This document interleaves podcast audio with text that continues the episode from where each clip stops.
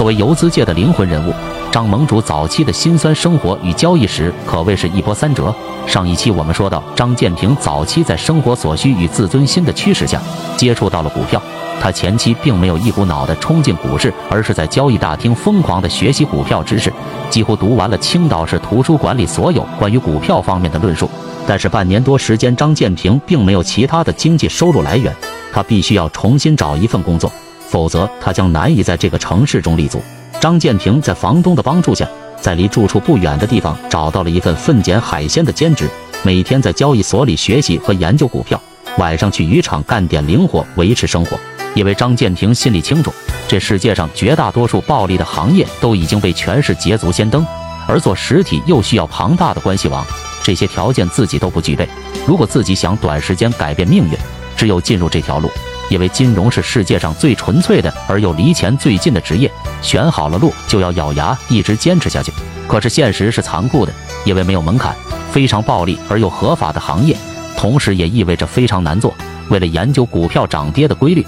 张建平用手画了一千多张 K 线图纸，他把上涨相似和下跌相似的 K 线图形全部找了出来，归纳出十几种类型，并全部起了很有诗意的名字。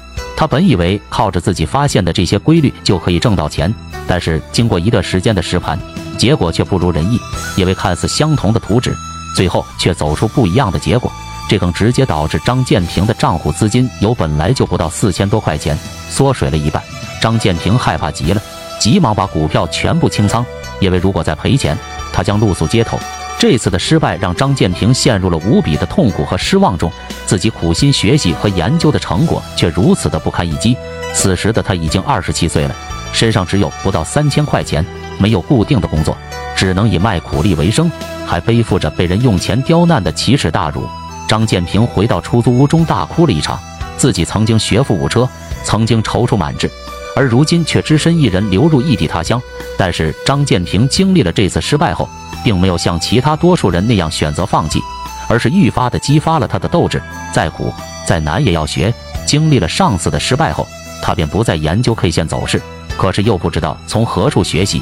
此时的张建平知道，看股票书籍是没有用的，研究 K 线图用处也不大。那么自己又该从哪里学习呢？想起了自己的痛苦的过往。再看看钱包里只有两千块钱，张建平变得越来越烦躁。一日，他把自己的苦恼告诉给了在证券交易所里认识的两位股友，两个人听后哈哈大笑。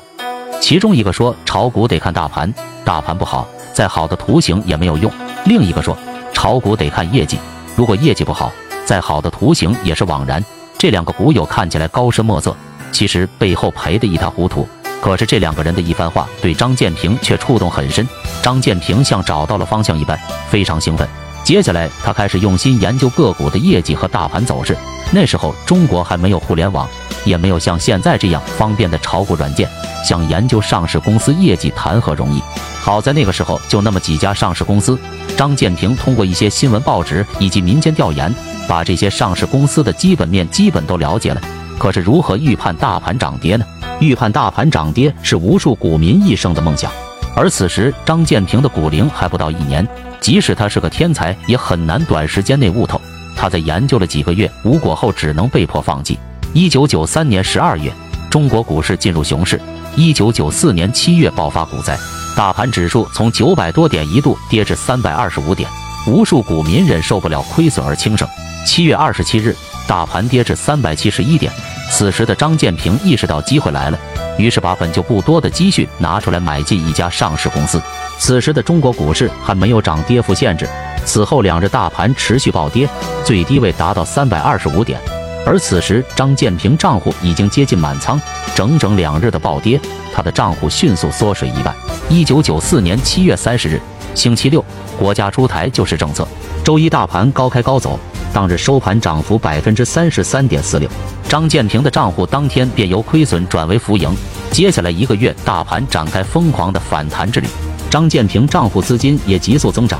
无数股民以为大牛行情来临，于是蜂拥而入，妄想在这场大牛行情中实现一夜暴富。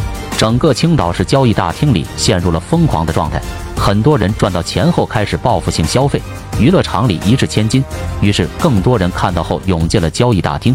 此时的张建平却保持着难得的冷静，他深知盛极而衰的道理，更知道人为造成的反弹不会太长久，于是果断清仓。果然，大盘反弹到一千零五十九点之后，开始一路暴跌。后期介入的股民几乎全部成了接盘侠。逃顶之后的张建平并没有马上抄底，而是先辞去了渔场的工作。大丈夫落魄之时，屈居于此，岂是长久之计？接下来大半年的时间里，股市进入了横盘整理的状态。这段时间虽然张建平也在参与，但是半年多的时间基本没什么收益。此时的他开始沉不住气了。以为自己是职业炒股，如果没有收益，那就代表失败。职业炒股的道路充满了千辛万苦，接下来的张建平又是如何悟道的呢？